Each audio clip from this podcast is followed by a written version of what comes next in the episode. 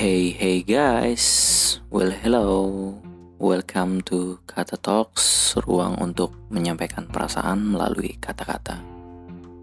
Apa kabar kalian? Semoga sehat selalu ya. Gue Ardi, di episode kali ini pengen ngebahas soal privasi dan kepo. Mungkin sebagian besar orang nganggep kalau kepo itu hal yang sepele. Tapi tahu gak sih, kalau ternyata kepo itu bisa berdampak buruk, terutama buat orang yang kita kepoin. Banyak yang masih belum sadar kalau privasi itu hal yang paling vital buat hidup seseorang. Kita pasti suka atau pernah ngepoin orang seenaknya tanpa rasa bersalah gitu. Pertanyaannya, emangnya seberapa penting sih kepo buat hidup manusia? Sampai-sampai ngepoin orang itu bisa berakibat buruk buat target yang kita kepoin. Jadi, privasi itu punya peran penting. Khususnya buat ngebentuk perilaku manusia. Ini karena privasi itu jadi faktor untuk mempertimbangkan seseorang dalam mengambil suatu keputusan, khususnya di hidup. Ketika seseorang lagi dilanda konflik, baik itu internal maupun eksternal, Tentunya dia nggak mau menceritakan masalah dia ke orang yang dia nggak mau. Dia itu cuma pengen cerita tentang masalah dia, keputusan yang mau dia ambil sama orang yang berpengaruh di hidup dia aja. Bukan mas-mas atau mbak-mbak random yang tiba-tiba ngakimin gitu aja. Privasi itu penting menurut gue. Bisa jadi alat sekaligus acuan buat seseorang kontrol hidup kalau hal-hal yang sebenarnya privat ini diketahui sama orang lain, sama aja kita ngebiarin orang lain buat kontrol hidup kita. Dan tentunya, kita pasti akan kehilangan kekuatan untuk bisa ngatur hidup kita sendiri. Meskipun orang yang dikepoin itu nggak punya rahasia penting untuk disembunyikan, bukan berarti dia punya kewajiban untuk menceritakan segala hal yang dia tahu ke orang lain gitu. Sikap saling menghargain sama menghormatin dalam kehidupan sosial itu penting banget sih. Penting banget untuk ngejunjung rasa saling menghargai menghormatin di kehidupan sosial dengan tujuan supaya ada keharmonisan dan kerukunan antar manusia. Bisa sama-sama kita bayangin nih, gimana kacaunya kehidupan kalau sama manusia aja nggak ada rasa saling menghormatin dan menghargain. Satu sama lain akan saling ngehujat, kerendahkan derajat, lagi pula, kita juga harus sadar kalau hakikat kita sebagai makhluk sosial di mana kita hidup, pasti kita butuh orang lain. Karena kita saling butuh, makanya penting banget buat saling menghormatin. Lo gak akan punya hak apa pun untuk tahu privasi orang lain. Yang lo punya itu cuma kewajiban untuk menghormatin orang lain. Privasi itu ngebantu seseorang untuk menciptakan zona-zona yang berbeda dalam hidup sosial dia. Maksudnya apa sih? Oke, jadi begini.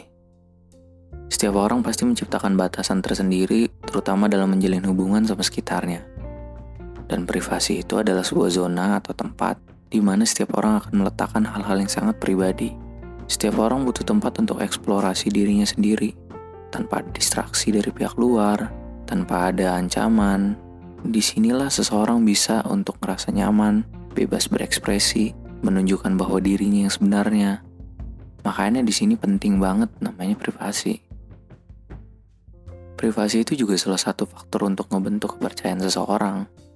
Dalam setiap hubungan yang kita jalin, baik itu hubungan keluarga, pertemanan, pekerjaan, atau bahkan percintaan sekalipun, kalian udah pasti tahu lah kalau semua itu didasarin sama rasa percaya.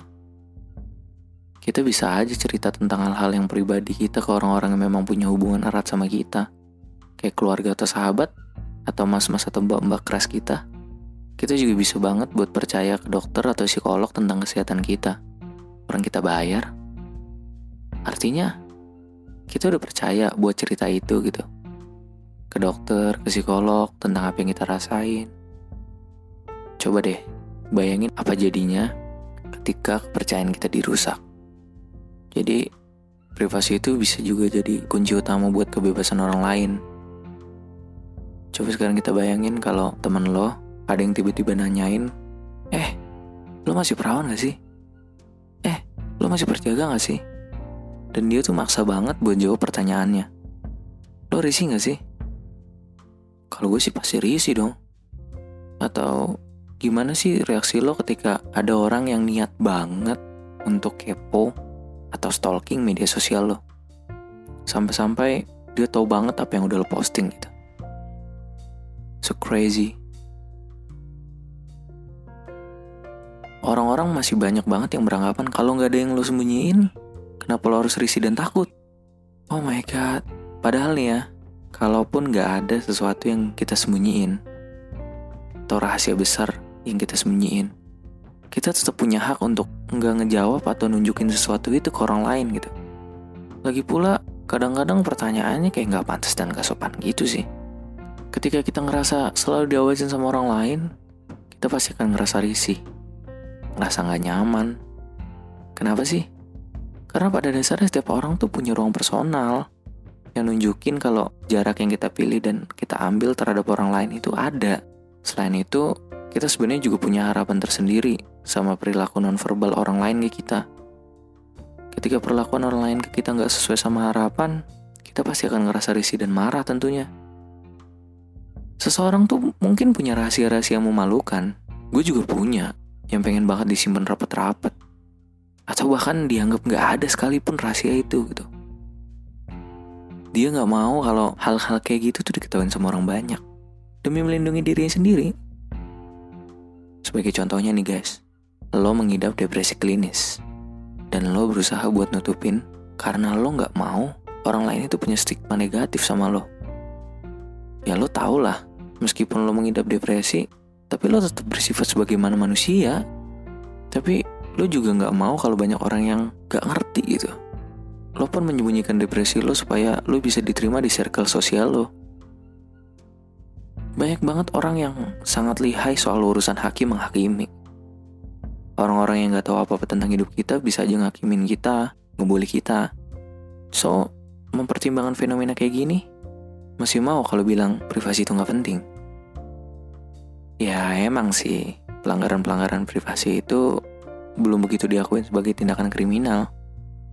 Tapi jujur banget nih, efeknya itu serius banget loh buat perkembangan psikologi manusia. Terbongkar privasi seseorang itu bisa nyebabin seseorang merasa terkekang, terhakimi, atau bahkan kehilangan kepercayaan sama orang lain. Seseorang bisa aja ngalamin trauma karena kehilangan privasi. Contohnya ketika lo menceritakan privasi lo ke teman atau saudara lo yang udah lo percaya, tapi mereka justru membocorkan rahasia lo ke orang lain lo pasti shock dong. Dan gak nyangka banget, ternyata orang lo percaya selama ini bisa berbuat seburuk itu sama lo. Karena lo trauma dengan hal kayak gitu, lo jadi kehilangan kepercayaan sama orang-orang di sekitar lo. Dan lo akan sulit untuk ngejalin sebuah hubungan baru dengan orang lain.